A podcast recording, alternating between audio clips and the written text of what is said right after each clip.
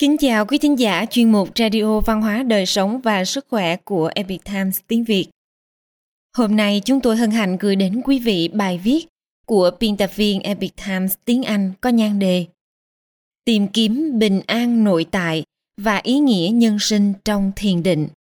Bài viết được dịch giả Khánh Ngọc chuyển ngữ từ bản gốc của The Epic Times.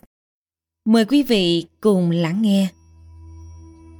Sơ lược về một trong những phương pháp thiền định phổ biến nhất thế giới. Hãy dành một chút thời gian để thanh lọc tâm trí của bạn. Hãy xua tan những ngờ vực và ám ảnh. Hãy tĩnh lặng. Thiền định là một khái niệm đơn giản nhưng khá thách thức khi thực hành.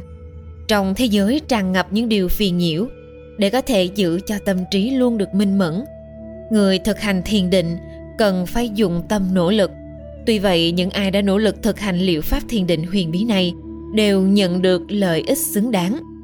Từ lâu, khai sáng trí huệ được coi là mục đích của thiền định, nhưng tiêu chuẩn khởi đầu thường không quá cao. Ngày nay, thiền định thường được quảng bá là một liệu pháp thư giãn không dùng thuốc, giảm căng thẳng và cải thiện khả năng tập trung tinh thần. Một số bác sĩ khuyên như thế.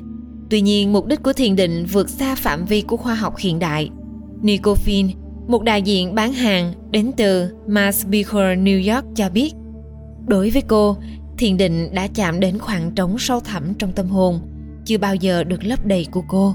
Cô Finn bộc bạch Tôi đã từng ở trong vòng luẩn quẩn của cảm giác không thỏa mãn với những gì mình đã làm được. Tôi đã sống một cuộc đời tươi đẹp, đầy những chuyến đi thú vị và những người bạn đặc biệt. Thường xuyên đi du lịch đến những nơi mới lạ, gặp gỡ những con người mới và trải nghiệm những thứ khác biệt. Nhưng từ sâu thẳm trong tâm hồn tôi tôi cảm nhận có điều gì đó vẫn còn chưa đủ. Tôi vẫn luôn muốn nhiều hơn nữa.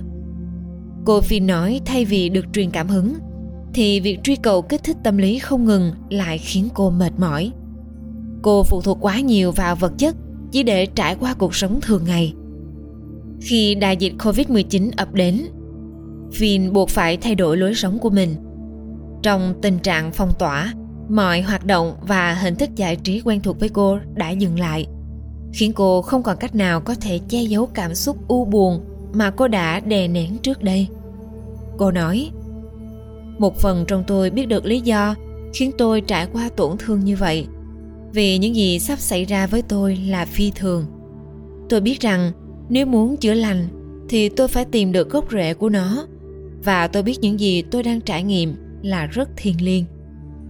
Cô Phin không biết bắt đầu từ đâu. Nhưng một ngày nọ, dường như có sự chỉ dẫn. Khi nói chuyện với một đồng nghiệp thân thiết qua điện thoại, cô Phin thừa nhận cảm xúc và tinh thần của cô suy sụp trong thời gian phong tỏa. Và cô đang tìm kiếm điều gì đó để đối phó với nó. Đồng nghiệp của cô đã đề nghị Phin thử tập môn thiền định có tên là Pháp Luân Công. Cô Vin tìm được hướng dẫn luyện tập trên mạng Internet. Cô đã tập thử và nhanh chóng cảm thấy tốt hơn. Cô Vin chia sẻ Tôi cảm thấy một dòng năng lượng luân chuyển xuyên qua cánh tay. Và lần đầu tiên, sau một thời gian dài, tôi cảm nhận được cảm giác an hòa tràn ngập như thế này. Tôi không biết gì về môn thực hành này, nhưng trong thâm tâm, tôi biết đây là điều sẽ kéo tôi ra khỏi sự u ám tinh thần mà tôi đang chịu đựng môn thực hành tâm linh xuất phát từ Trung Quốc. Pháp Luân Công hay còn gọi là Pháp Luân Đại Pháp là môn thực hành thiền định theo trường phái Phật gia. Ngoài bài tập ngồi thiền, Pháp Luân Công còn có bốn bài công pháp đứng với những động tác chậm rãi, nhẹ nhàng. Năm bài công pháp rất dễ học, mang lại cảm giác rất an hòa cho người tập. Cô Phin tâm sự đôi khi tôi cảm nhận được luồng năng lượng nhẹ nhàng lan tỏa khắp cơ thể và tâm trí sau khi thiền định, cùng với năng lượng của thiện lương và tĩnh tại. Khởi nguồn từ trung quốc, nơi có truyền thống lâu đời của các môn dưỡng sinh thiền định, còn được gọi là khí công. Ngày nay, pháp luân công đã được truyền ra hơn 80 quốc gia. Trải qua nhiều thế kỷ, người trung quốc vẫn đang tập nhiều môn khí công khác nhau. Có lẽ Thái Cực Quyền là môn tập được nhiều người biết đến nhất. Mãi đến đầu thập niên 90, người ta mới biết đến Pháp Luân Công, một môn khí công rất cổ xưa. theo ông Lý Hồng Chí, nhà sáng lập Pháp Luân Công. Trước khi ông chỉnh sửa một chút và giới thiệu ra công chúng tại Trung Quốc. Đây là một môn tu luyện truyền thừa được đơn truyền từ sư phụ cho đệ tử. Ông Lý đã truyền giảng Pháp Luân Công tại nhiều thành phố ở Trung Quốc trong vài năm và thu hút được sự quan tâm của nhiều người, chủ yếu qua truyền miệng. Trên thực tế, Pháp Luân Công đã phát triển rất nhanh và rất phổ biến. Vào năm 1999, Pháp Luân Công trở thành môn khí công phát triển nhanh nhất và phổ biến nhất Trung Quốc.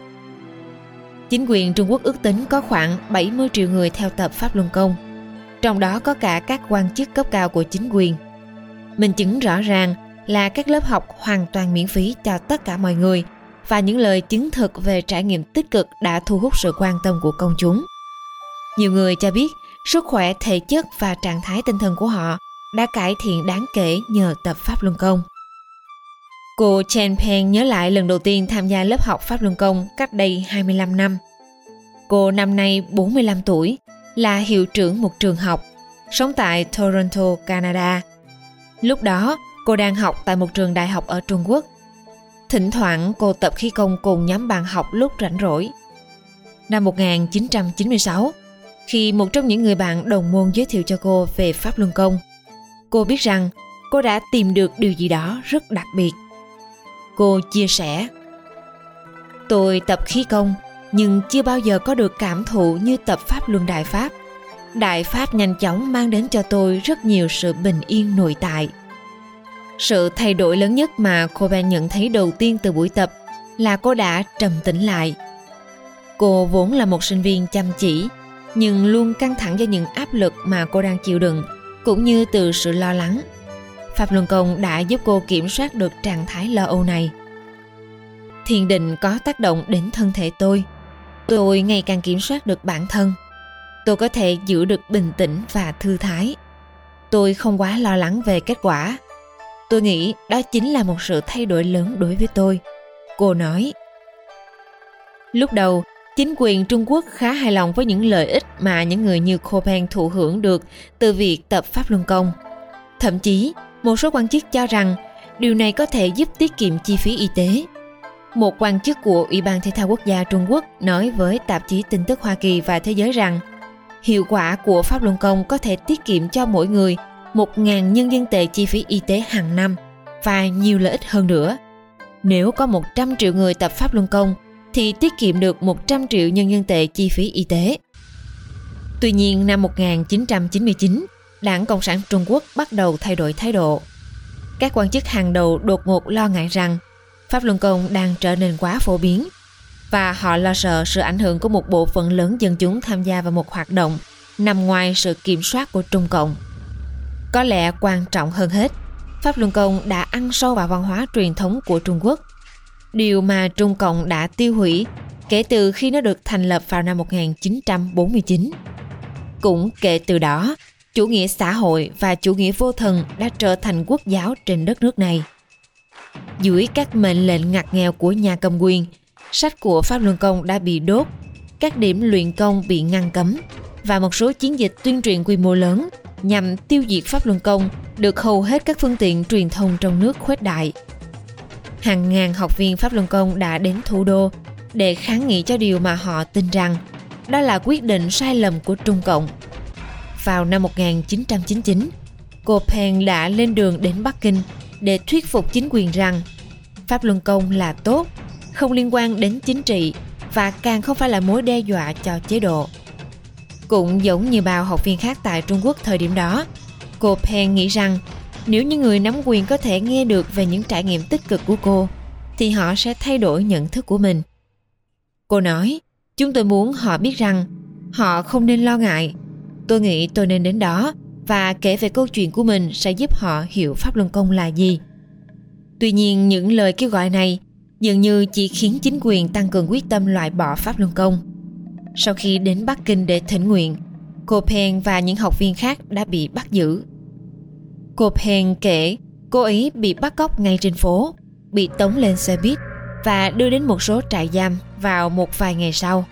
Cô bị tra tấn bị bỏ đói và không được phép sử dụng nhà vệ sinh cô còn không biết mình đang ở đâu cô hồi tưởng Tôi rất sợ, rất sợ. Tôi muốn nói lời tạm biệt với gia đình.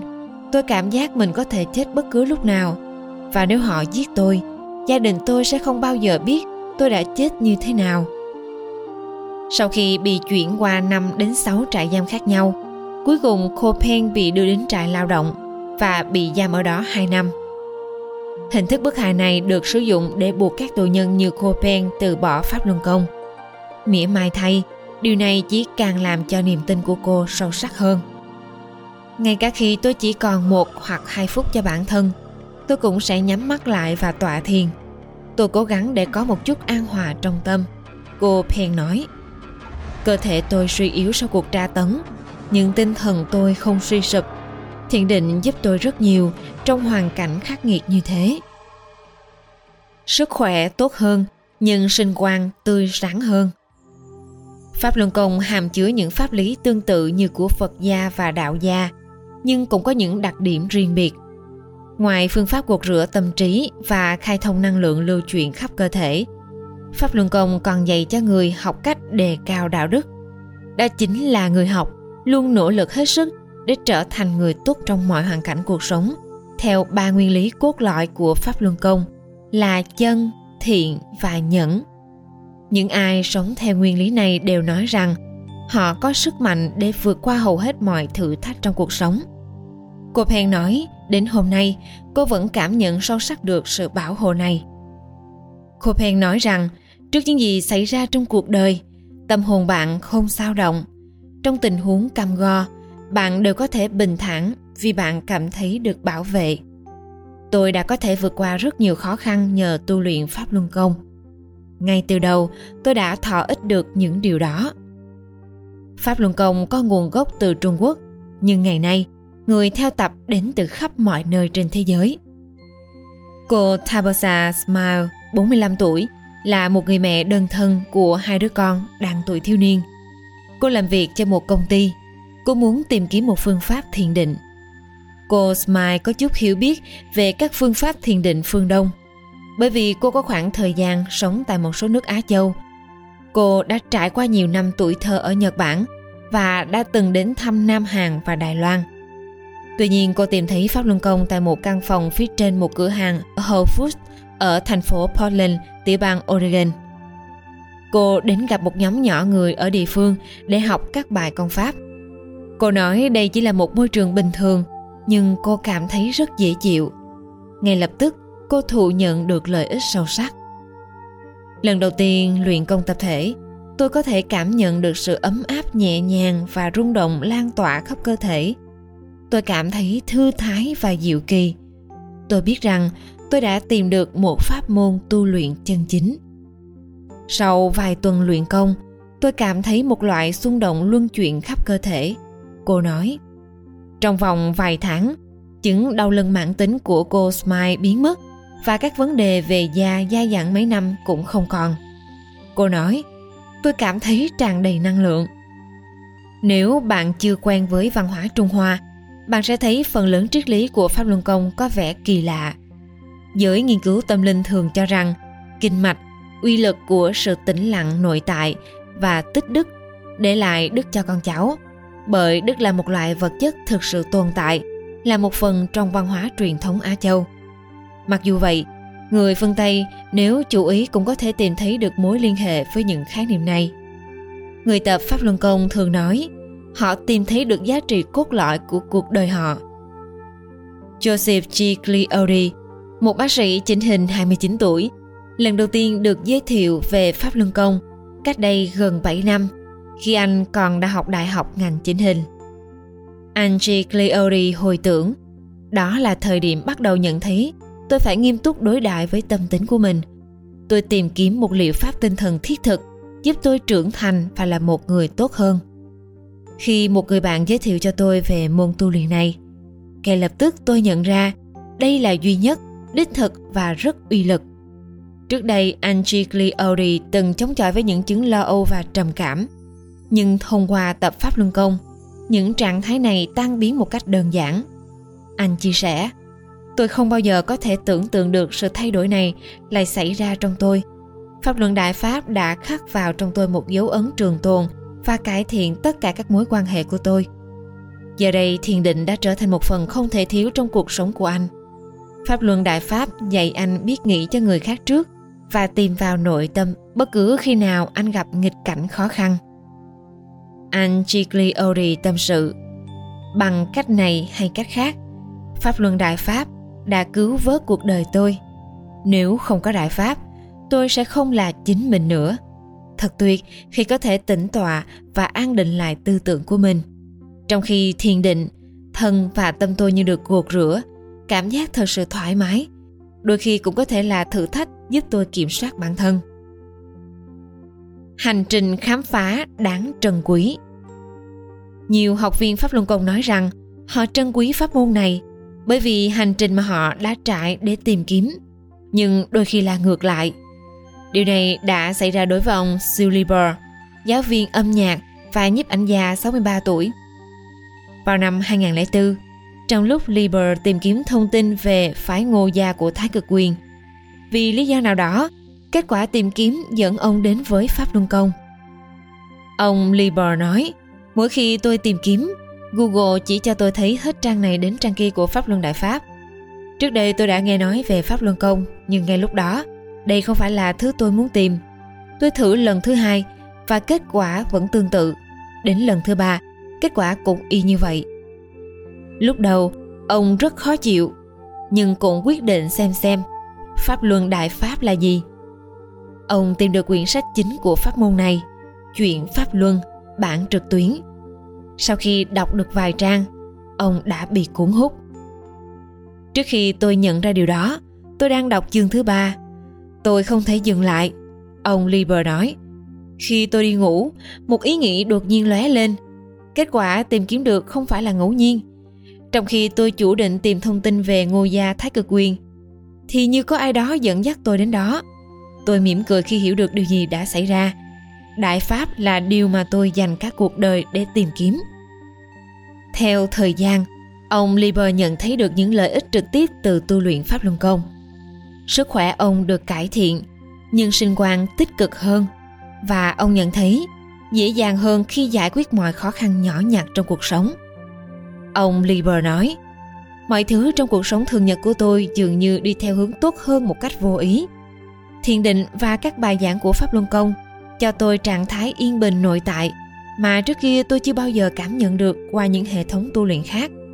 Các mối quan hệ trong gia đình tôi cũng được cải thiện ông lieber nói rằng ông đã học được rất nhiều từ các hệ thống thiền định khác mà ông thử trước đây nhưng không có gì có thể so sánh được với những gì ông thu được từ pháp luân công tôi không thể hình dung được cuộc sống sẽ ra sao nếu không có đại pháp ông chia sẻ